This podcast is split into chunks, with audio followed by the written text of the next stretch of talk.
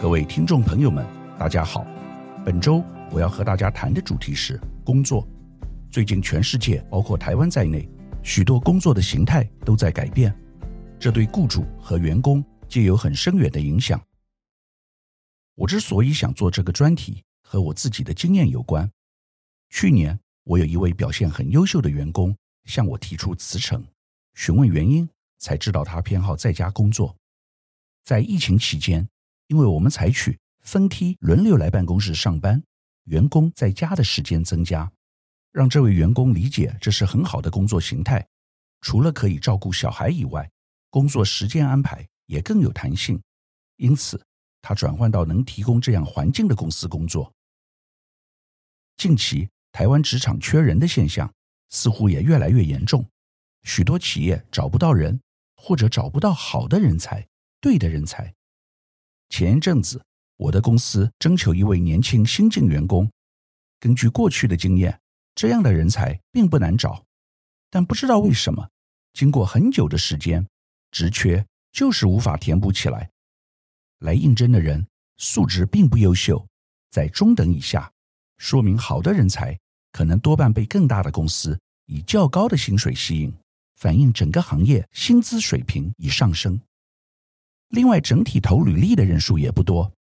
本来我觉得是我们的问题，没有好好推销自己的公司。但是在一零四上将公司介绍和工作性质做了更详细的说明以后，情况仍然没有获得改善。很奇妙的是，我却收到许多中年人来应征的履历。一个只需要三年经验的工作，却吸引了一些有二十三十年工作经验的人前来应征。纵观这些年长的求职者，有几个特征：首先是其原有的行业已经没落；其次是从海外回来，比如说过去在大陆工作，而现在回流台湾；还有不少是寻求中年转行，也就是希望能从事完全不一样的工作，在人生后半段重新出发。这给了我很大的感触。我现在相信某些企业大佬所说的。台湾存在严重的人才危机，这不仅是因为少子化，也包括了学校无法培养出企业真正需要的人才，产学严重脱节。在此同时，我们的产业环境因为新冠疫情、数位转型以及全球供应链断裂，正在发生根本性的变化。全国工业总会曾提出，台湾有五缺，包括缺工及缺人，前者。指的是蓝领劳工，而后者则是白领人才。有企业甚至表示，这个问题比缺电更加严重，形成国安危机。因此，今天就让我们来探讨工作这个主题。首先，我们要谈谈全球兴起的大辞职潮。根据一份长达一年针对美国劳动力进行分析的调查指出，约有三百万名。在疫情期间离开劳动市场的劳工表示，即使疫情结束，他们也没有计划要重回疫情前的工作状态。有些人甚至避免外出用餐、采买或进行社交活动。这些离职者多为女性，没有大学学历，以及在过去多从事低薪的工作。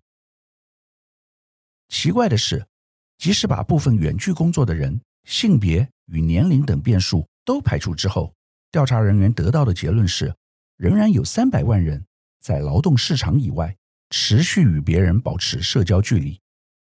研究人员将这种现象称为“长社交距离”，认为是疫情结束后遗留下来的永久创伤。大辞职潮对通货膨胀有不利的影响，由于劳动力减少已经成为新常态，这对全球最大经济体美国带来重大冲击。引发商品及服务短缺，经济成长受到压制，并且推升通膨来到四十年的高点。我们再来看台湾的情况，根据主计处统计资料，二零二零年全台受雇员工净退出是两万一千人次，这也是继金融海啸之后离职人次首度高于就业人次的情况。但整体来说，台湾的情形，比欧美要好，在经历疫情洗牌后，外送兼职兴起，但仍然有不少人希望有一份稳定的工作。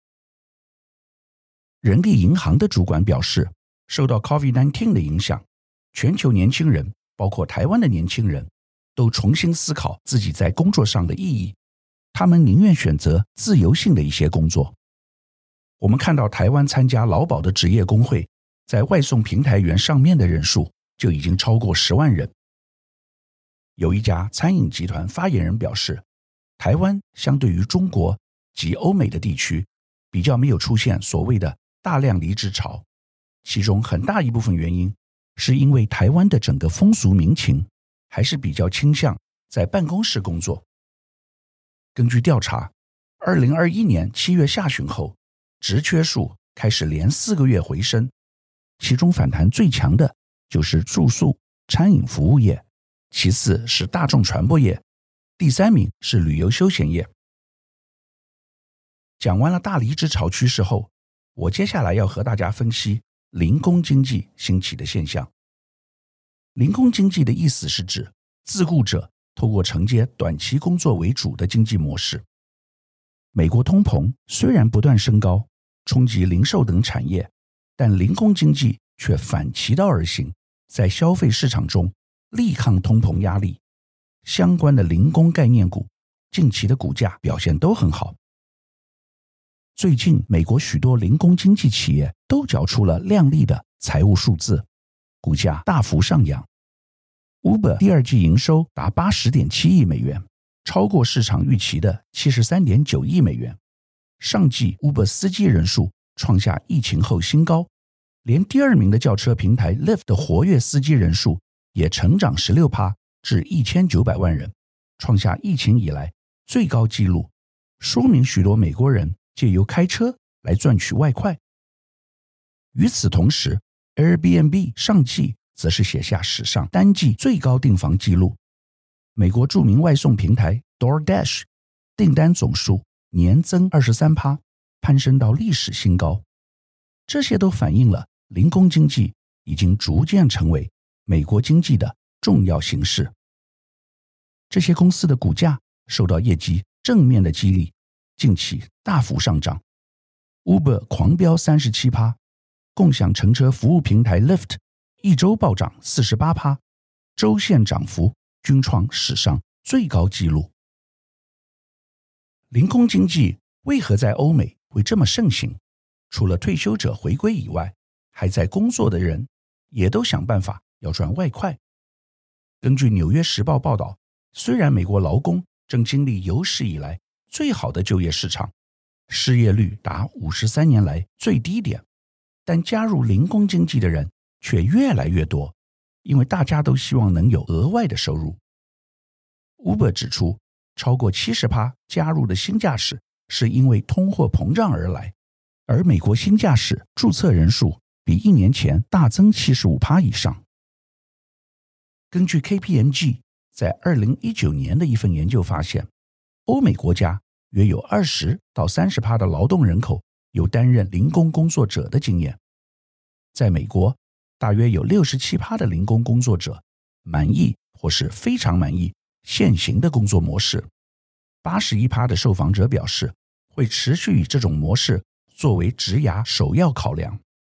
主要原因就在于工作和生活比例的弹性。与自主性，造就了这种零工经济模式，吸引不同领域具备多元技能人才加入的无限可能性。因此，在可见的未来，朝九晚五的工作形态已非必然。那么，在台湾的状况又是如何呢？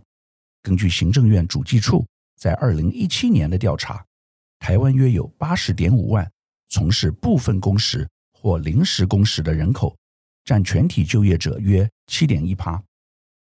另外，根据一一一一人力银行的调查，发现有将近二十趴的职场人士是过去半年从事兼职的斜杠族。若将主副群体相加，可概估总人数占总就业人口的二十七趴。我们想要了解台湾零工经济的热度，只要观察外送平台的洗脑台词广告就可以得知。一个是 Uber Eats，请来许多大咖，如卢广仲、蔡依林，戴资颖等人担纲，每次台词就是“今晚我想来点”。而最近 Foodpanda 也有一个很好笑的广告：学长想送礼物给学妹，但学弟已抢先用 Foodpanda 送。这些都说明，随着零工经济劳动人口增加，未来会有更多企业为了有效控管成本，而会将部分工作委外，增加企业弹性调度资源的空间。值得注意的是，在零工经济的潮流下，传统的劳动契约已不适用。从国家对劳动市场权益保护的角度来看，全球许多政府都在思考，在零工经济浪潮下，一些属于就业市场中较为弱势、没有议价能力、技术门槛较低的劳动者，政府该如何去保障他们最基本的权益？以美国为例。二零二零年曾经颁布暂时禁令，要求 Uber 必须将旗下驾驶员视为正式雇员，但最后却没有获得选民支持，因为这对于雇主和受雇者都没有好处。从雇主的角度，如果是正式劳动契约，就有劳动基准法等相关法令必须遵守，代表劳工退休金、劳保、健保等一项都不能少，而且工作时间。加班费给付也都需要被记录和管理。另外一方面，站在受雇者的角度，他们也必须要受到约束。举例来说，他们需要遵守法定的工作时间，即使他们愿意，也不能不眠不休的接单，因此收入可能会受到直接影响。这也是当新北市政府审议通过外送平台业者管理自治条例后，有外送员表示。不要限制每日工作时间上限，这说明了零工经济最大的价值就是弹性，把雇主和雇员从传统僵硬的劳动制度中解放出来，创造新价值的工作形态。讲完了零工经济，接下来我要和大家探讨远距工作。最近 Airbnb 执行长在接受访问时表示，我们所知的办公室。已是过时的观念，是前数位时代留下的落伍形态。由于远距工作的趋势正在成型，最近位于美国西雅图的微软和亚马逊都宣布暂停办公大楼的新建工程。亚马逊表示：“我们还在了解新的工作方式将如何影响我们的办公室发展计划。”虽然亚马逊在当地将增聘一万五千名员工。但不确定这些员工何时才会出现在实体办公大楼里，也不确定在未来混合式的工作世界中，这些大楼是否会被充分使用。新冠疫情过后，远距办公室已经蔚为风潮，工作弹性高的矽谷科技业更是如此。在留才与求才都困难的当下，每周不必五天都进入办公室。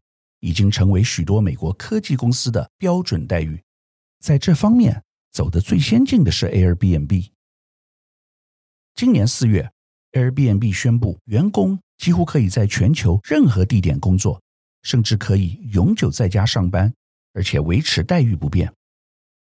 Airbnb 之所以这么做，是为了留住顶尖人才，鼓励其他企业效法，给予员工更大的工作弹性。有些企业坚持传统，认为工作团队一起在办公室上班效率最高，最能够延续企业文化。比如说，华尔街投资银行像高盛和摩根大通就是采取这种策略。但矽谷科技业正好相反，许多员工在新冠疫情爆发后就没有进过办公室。由于 Airbnb 的主营业务就是短租空间，因此。干脆顺着这股潮流，让居家办公政策落实，让更多员工在世界各地运用 Airbnb 短租处办公，以替公司带来更多生意。Airbnb 执行长认为，后疫情时代理想的工作安排是员工每周进办公室不超过两天。摩根士丹利执行长则认为，员工每周要进办公室三天。才有助于维系企业有效运作，但连他也承认每周进办公室五天是行不通的。反观台湾，多数企业只有在疫情相对严重的时刻，短时间实施远距办公。目前，几乎所有企业皆已恢复进办公室工作。很显然，这股风潮还没有真正吹到台湾来。另外，和远距工作相关的是一个新名词与新生活类型，叫做数位游牧。数位游牧不是一种工作，而是一种生活方式，将工作与旅行结合，达到不限地点的生活。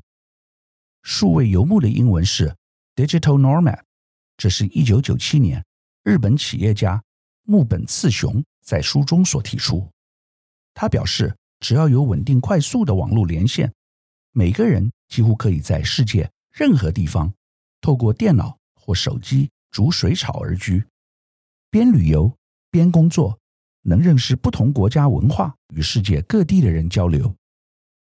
请想象以下场景：清晨在海边冲浪，上午透过视讯会议软体远距开会，下午跑到附近的村庄去做志工，晚上再和家人电话连线。